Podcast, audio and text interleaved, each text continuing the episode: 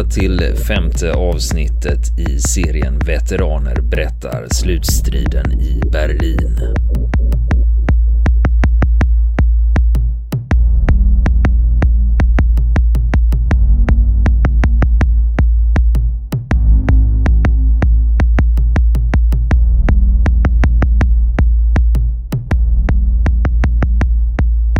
Och det gäller samma varning som för förra avsnittet. Vissa saker som Joakim Martin berättar om i slutstridens Berlin är inte lämpligt för känsliga personer. Lyssna inte på det här med barnen i närheten. När vi kommer in i berättelsen har utbrytningsförsöket stoppats. De är just nu i källan på Schulthaus Brauerei på Schönhauser allé. Joakim Martin pratar med frontveteranen från Bayern. Han sa till mig, kan du hjälpa mig? Du känner ju Schlesien och den omgivningen. Det nere var jag, det var där uppe vid de jävla fjällområden. Där uppe var en fästning, det fästning Silberberg, en jättefästning från Preussentiden, vet du.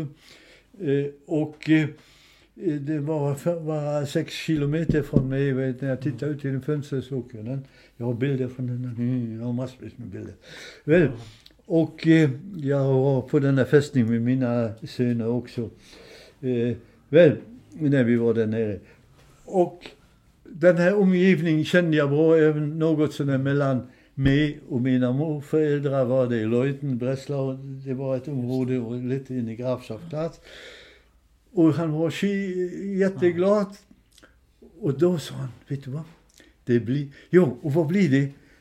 Det blir vapenvila. Alltså våran överste skickade en kille över som var frivillig med en flagga och en pinne, va? en vit. Ja, det, det vet du, en vit flagga, när en soldat går över ska man inte skjuta honom. Och ryssarna sköt honom inte, det var alltså ett tecken redan ett positivt.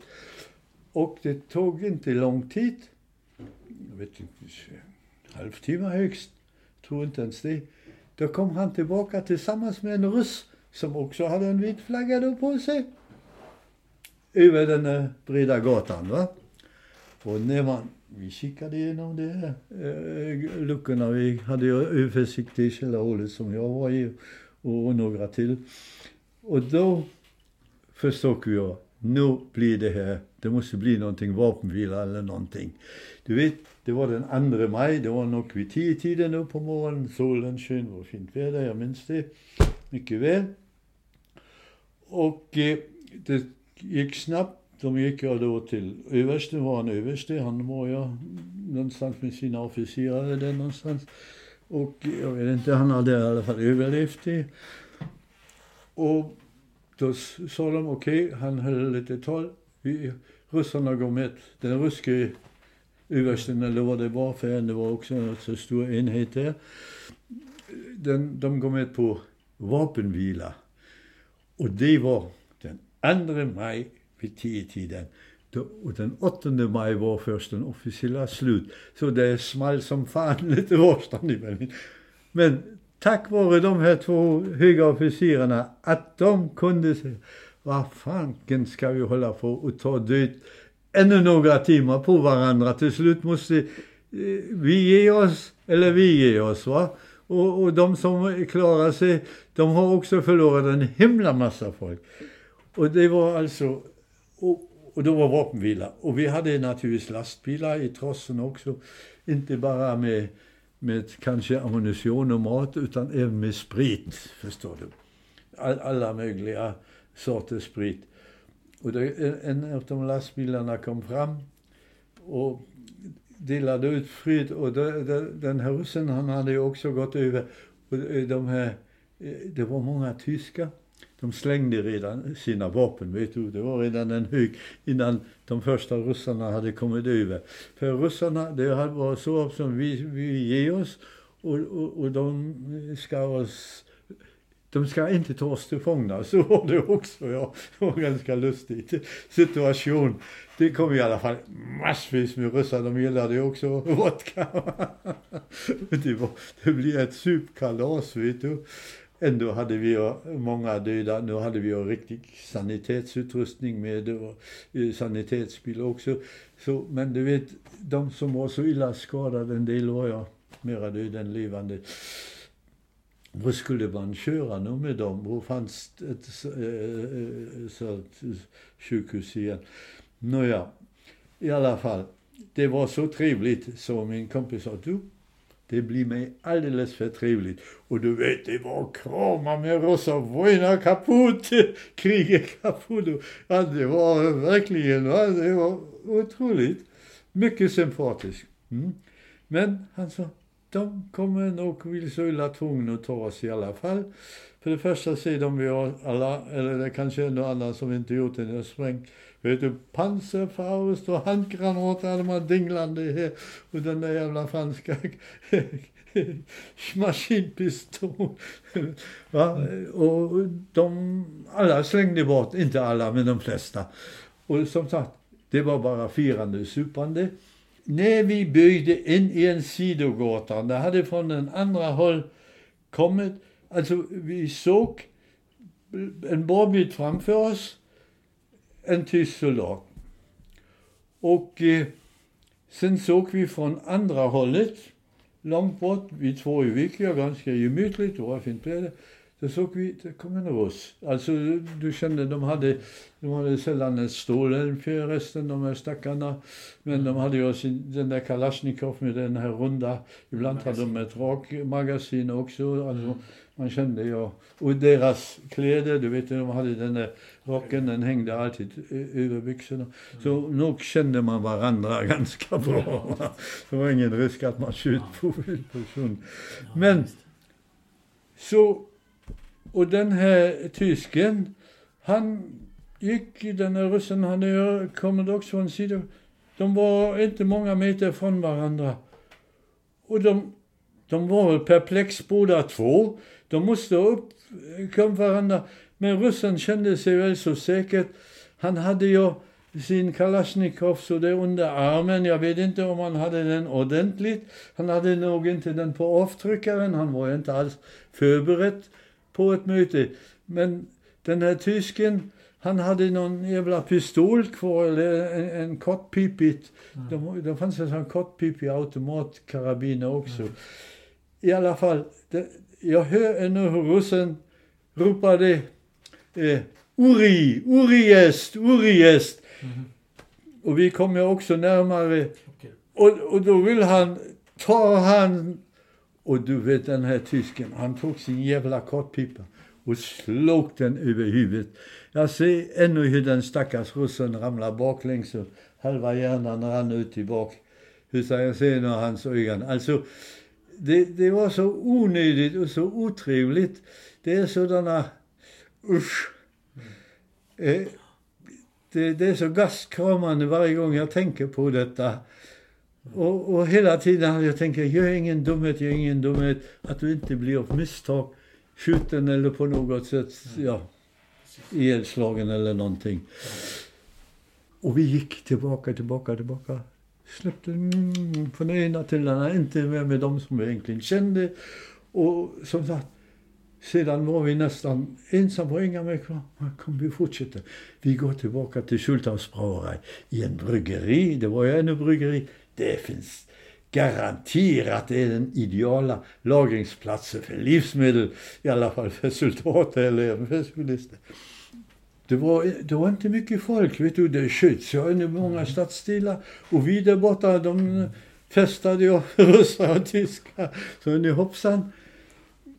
Och vi, ja det hände en mycket otrevlig sak innan dess. Eh, men vi gick i alla fall ner i den där källaren. Första våningen, ingenting.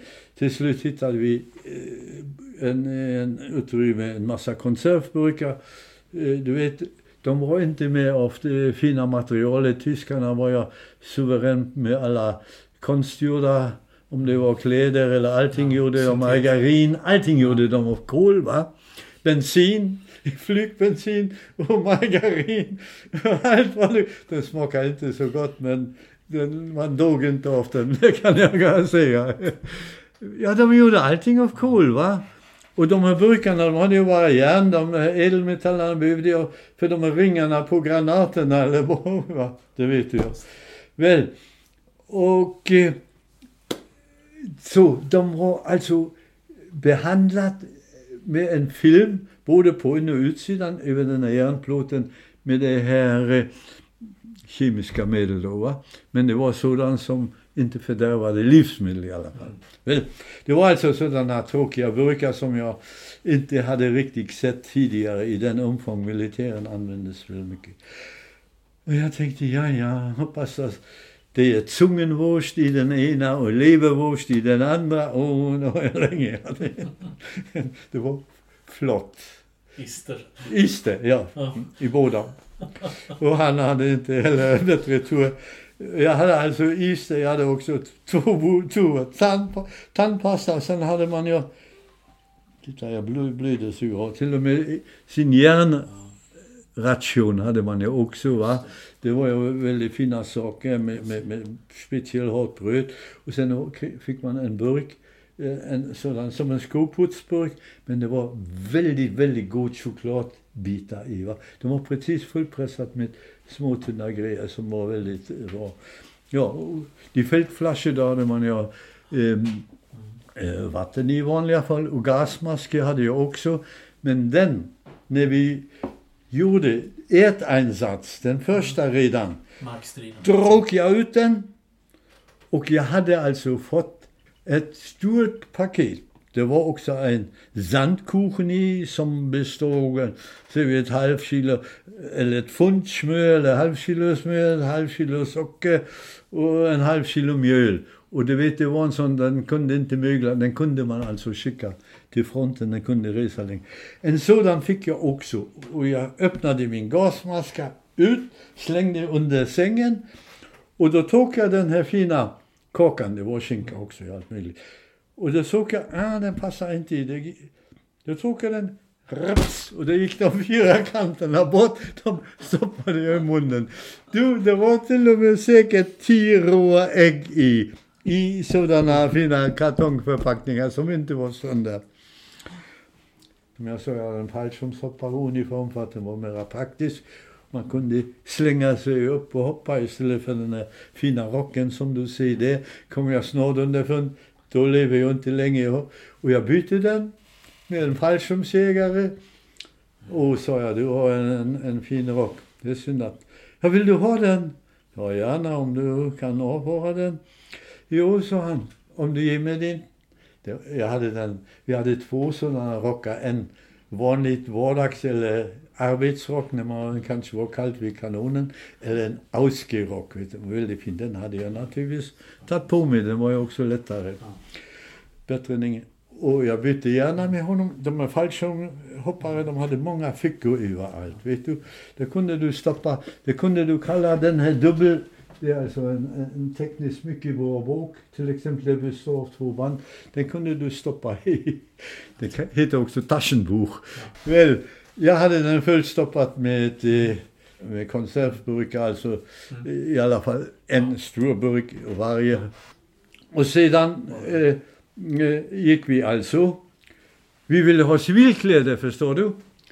Så vi hade alltså försörjt oss, det var jag tyvärr, vi visste ju inte att det var flott förresten, eller is där. Så gick vi, det fanns ju ibland några hus som inte var bombat, det var vissa sidogata. Och en gata gick vi in, det var stod flera hus.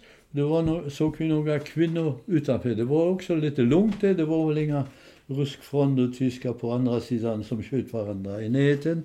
Eftersom det var tre, fyra kvinnor som stod där och babblade. Och vi gick dit. Vi hade ju våra tyska uniformer på, även om vi inte hade eh, skjutvapen med oss. Men de var i alla fall inte rädda om oss, för oss. Vi ropade för långt redan, hallå vi är tyska soldater och försöker, eh, vill gärna prata med er om en sak. Det var alltså har ni civilkläder. Och den ena som jag, jag du vet ju, jag var alltså som jag sa, 16 år under tiden, fortfarande kanske inte ett halvt år. Jo, det var jag naturligtvis, 16 och ett halvt år var jag då. Ehm, och eh, jag vet inte om jag vägde, nu väger jag 68 kilo, jag kanske vägde 60 eller jag kan inte Men i alla fall, jag var väl ännu i växten antagligen. Ja, för, för det har jag någonting så. Mm. Ingen problem. Men den här jätten, för diesen Riesen. Och då sa den andra, ja, aber die Frau Meier eller Schulze eller vad det nu var, ihr Mann, der ist ja gefallen. Gefallen betyder egentligen man faller, men det betyder på soldatspråk att man är död. Ja, visst ja. Och det var en sådan vikingetyp. Mm -hmm. Ja, då sa den, ja, ich kann gehen und fragen, ob sie die, für die, einen Anzug för ihn geben will. Och så ja, du kan jag då samtidigt, de, hon sa någonting för mig. Mm. Jag skulle också gå med upp och... Mm. Då gick vi först upp. Jo visst, han skulle få det. Då sa jag okej, okay, jag springer ner och säger det. Och nu kommer det. Han stod vid husingången och då hade från andra hållet kommit en, en, en annan sån just, just rysk mm. spetrupp kanske, vet du. Spe, antagligen. Det var, var kanske sex, 20 bara. Vet, de skulle väl orientera. Kan vi här redan, eller ligger någonstans en massa folk, då skickade man ju inte för många samtidigt iväg som vi, när vi försökte gå över den där gatan på natten. Men, och jag glädjestrålande ut, upp med dörren och då skriks det rugg iväg! På ryska. Och det visste jag det betyder. Det vet du nog också va? Mm, upp med händerna. Upp med händerna, ja du vet det. Upp med händerna. Du kan tänka, åh fan jag har fortfarande ont. det är upp med händerna. Vet du, jag hade hela tiden det sista, det var mitt bekymmer. Hur får jag en chans att kunna ge mig utan att du som är russ förstår mig en gång, jag vill ge mig, jag vill inte överlista dig och skjuta dig. För att då kommer du av misstag, av mitt misstag, att skjuta mig istället. Och det hade jag verkligen mycket funderat på. Jag måste lägga allt när jag kom i kontakt. Och nu kom den, först var den ju väldigt lyckligt där ute. Och jag tänkte okej, okay, vi, vi får gå i röstfångstjobb, det är ingenting att göra. Och då kommer den där Bayern kompisen och ville då naturligtvis, jag hade ju lovat honom, det gör jag med dig. Och så stack vi iväg och gav oss ut på nya risker. Va? Men och då var det för, honom också, för hans del också slut. Va? De tog oss naturligtvis. Och sedan kan du se hur det såg ut. Ungefär tre dagar, de filmade oss. Jag tittar alltid på sådana filmer för att de har filmat oss många gånger.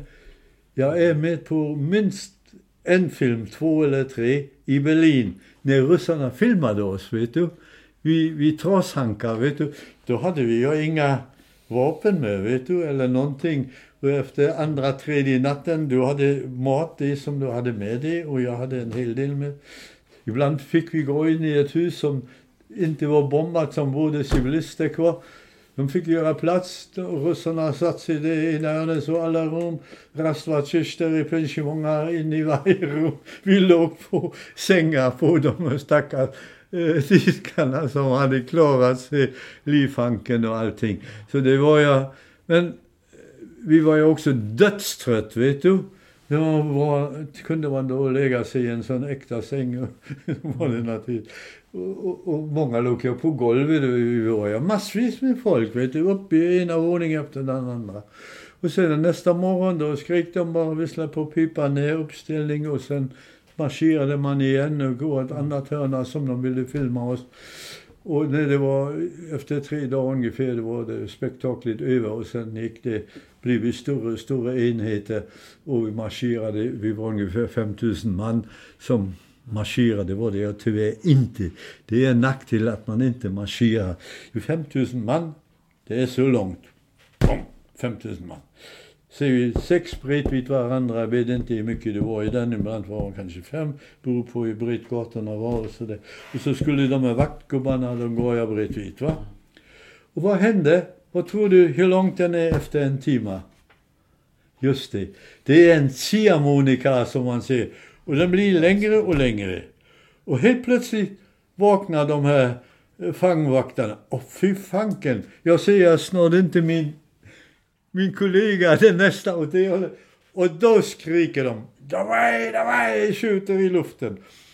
Och längst bak, då är det, har det dratt sig mest i sig. Framme, de märker ingenting. De, de lunkar så som den där vagnvaktaren går. De var inte heller intresserade att hålla någon takt eller gå snabbt. Va? De hade ju sina panjevagnar, där kunde de vila sig, sätta sig med hästar framför. Men, och vad hände då? Det går alltså fortfarande framåt. Men nu har de upptäckt det. Då börjar de att springa, du vet. Avstånden blir stora och sedan. Och sen, brops, helt plötsligt är det stopp. Du kan inte längre. Den här grejen som förut var det kanske så, det blir fullare och fullare och fullare. Det kommer snabbare och snabbare bakifrån. Jag kan inte förklara det, det fenomenet, det kan man matematiskt också bevisa. Men det vill jag inte. I alla fall, försök en gång om du har en ungdomsgrupp och gör bara tre man bredvid, gör så långt som möjligt och inte i, i skritt, alltså hålla takt, marschera, vet du. Då är det ingen risk, va? då håller man hela tiden detta tempo. Om någon har längre ben och kortare ben, alla vänjer sig mot de längsta benen och, och det är inget problem. Men om man ska gå utan, då är det väldigt, ja. Och när du går sedan resten, säg efter några timmar har det hänt och sen har det kanske minst 20 kilometer kvar. Och det går, är, är du då längst bak, då lider du mest. Då har du mest, på början, början går det, men det tar inte lång tid, det händer detta. Och sen så går det hela dagen. Springa, gå, gå sakta, gå ännu saktare, stå stilla. Och helt plötsligt, brrr, det drar det iväg framför dig och så springa igen. Och det är jävligt jobbigt. Och hade jag inte haft den där killen, jag vet inte. Han släpade mig i fångenskap. Vi hade inte klarat av det att gå på mina blås. Du vet på morgonen, då hade legat på en jävla äng och det har regnat. Och i, det var då i början av maj. Det kan bli väldigt kallt i maj, men det är inte sol. Det kan också vara varma dagar och det var det ibland på dagen.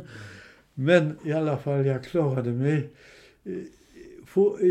Och varför jag klarade mig då? Just han, tyvärr inte länge, på halva sträckan till Warszawa ungefär, då blir han också utsorterad eller selekterad, vad det heter då.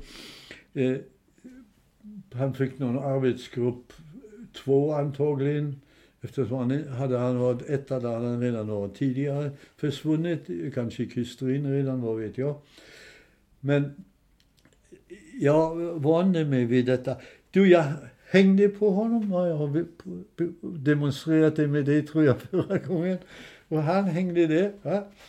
Och jag, jag hade ibland vänster, ibland höger. Och du vet, det som hände ibland, och det var jättebra, jag behövde inte gå hela dagen. På morgonen kanske första innan man hade vant sig att trampa på de jävla blåsorna. Det är ganska är smärtsamt kan jag tala om för dig. Och de spricker ju också undan för undan och vattnar. Va? Men i alla fall, när jag inte mer kunde. Vi gick väl fem, sex bredvid varandra. Ni har ju en fin bild här igen av era.